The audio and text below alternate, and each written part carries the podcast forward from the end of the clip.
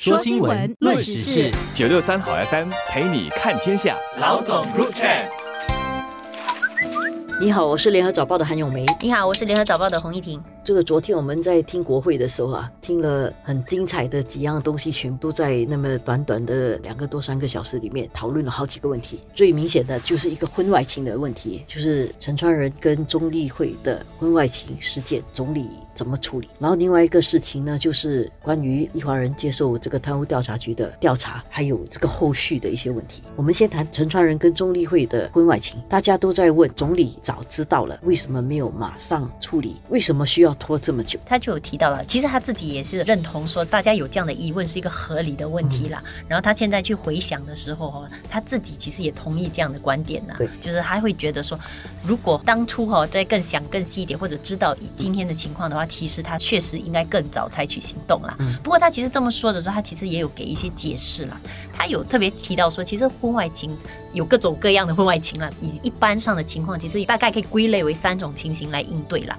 那么第一种情况的话，就是如果呃涉事的双方哈，在你劝说以后，他们就结束关系了，然后也没有再有藕断丝连的话，其实就就完了，事情就解决了，也就不用再采取行动。然后第二种情况是他觉得是需要马上采取行动的，是当哦这两个涉事本身哦是有一些利益的冲突或者有一些监督职权的一些关系，就是一个是可能他的上司，另外一个是下属，在这种情况下哈，其实是需要马上采取行动的。就大家可能可以想得到的是，之前发生过的前议长呃薄莫的事件，就是呃有一点像属于这个情况，因为当时他的那个婚外情对象哦，其实是在他的基层组织里面是直接在他的呃选区服务，然后就直接是跟他有一点像上司下属的一个这样的关系啦。然后呢，第三个情况呢，其实是他觉得这个是陈川仁跟钟丽慧就属于这第三种情况，就是其实哈他们没有直接有一个上司下属关系，因为议长跟议员其实不是上司下属关系的。但是在这个情况下，因为是议长跟议员，他又有着一些不当的情况，因为在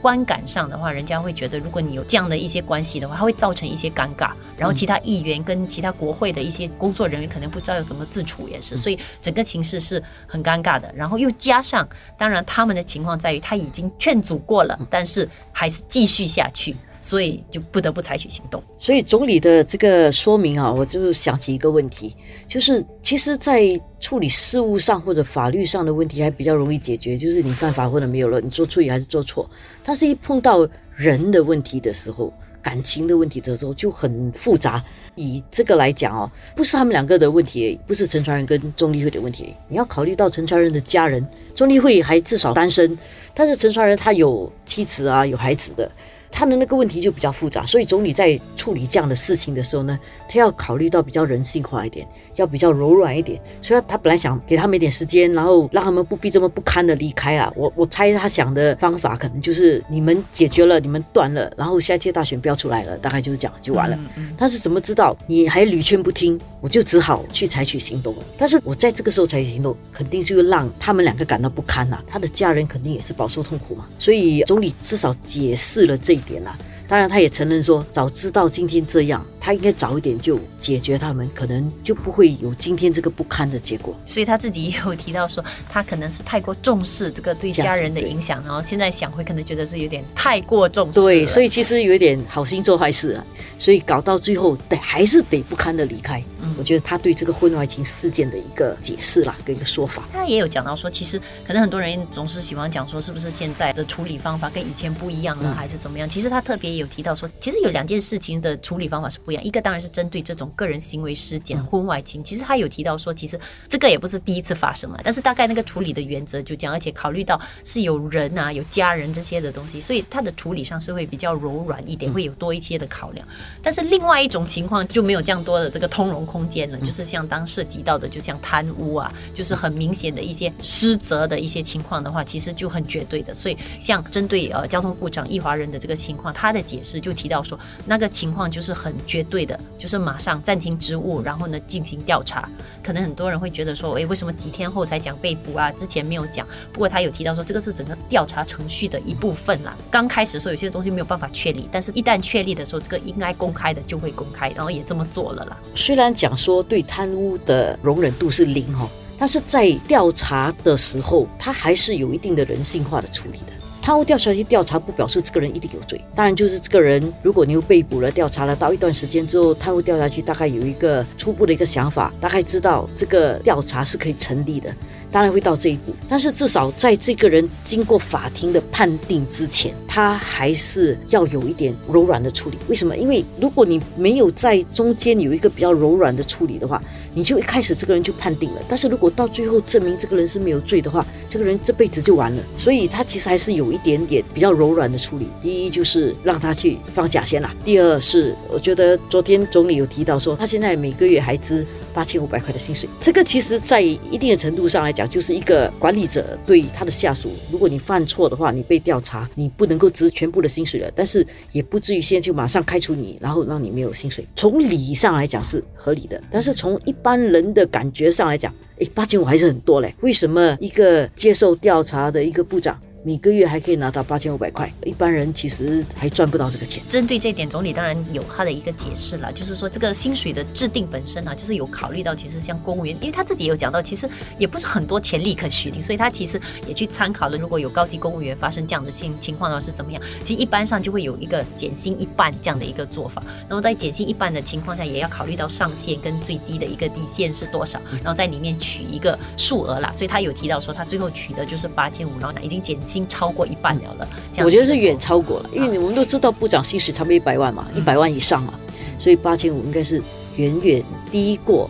他的百分之五十的薪水，在新加坡的法律体系里面，就是你如果没有被判有罪，其实都还是当成是暂时是无罪。所以在这样的情况下，其实还是要当成是一个停职，但是还没有定罪，所以应该还是有一个合理的一个一个薪水啦。呃，我听了这两个事件总理的交代之后，我觉得有一点，就是总理其实他个人去承担了一些这两个事件里面讲不清楚的东西。第一个就是为什么他拖这么久，他自己承认说他应该早一点处理，在一定程度上也是。承认了自己判断上其实比较柔软的去处理的这一个点，他承担了这个部分，我不觉得这个没有政治代价。第二个问题就是为什么一华人部长还有八千五的薪水？我觉得这一点也是总理去承担。他说这个是我的决定，所以我觉得这两件事情上，总理在一定程度上已经承担了一些这两个事情所要付出的政治代价。而且我觉得每次讲到这种贪污调查局哦，大家一定绕来绕去都会回到一个情况，就特别是反对党也会用这个来谈的，就会。是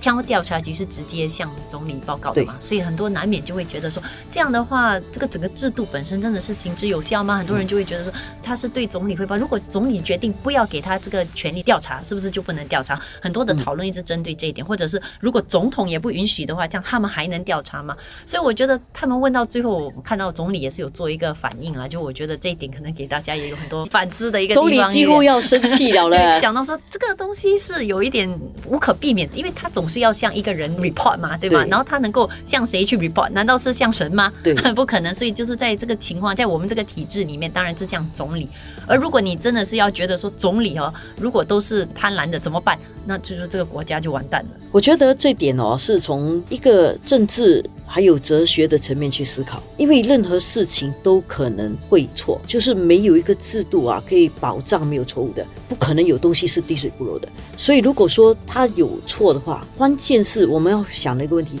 你有好的人，然后有好的制度，到最后如果还是有错的话，因为人会有人性的弱点。制度可能有制度的漏洞，然后到最后错的话怎么办？你要有一个制度能够改正错误，而这个改正错误的制度，其实在一定的程度上是需要足够的一个道德高度跟一个政治良知啦。所以总理其实要交代这整件事情，就是说是我们有人犯错了，我们也确实是可能有人有问题需要接受调查，但是最重要就是是我的制度里面自己发现这个问题的，就是不是因为有人受难了或者有人吃亏了所以去报的。这个是贪污调查局自己发现的，所以总理觉得说，可见的这个制度是行之有效的，因为制度本身会发现错误，然后制度本身去调查，所以可怕的不是有错，可怕的是制度没有发现错误，所以他从这个角度去试图化解这整件事情，为什么人家觉得，哎，你是不是 own self check own self 啊？你自己检查自己，检查不出问题，他就在解回答这个问题，告诉你，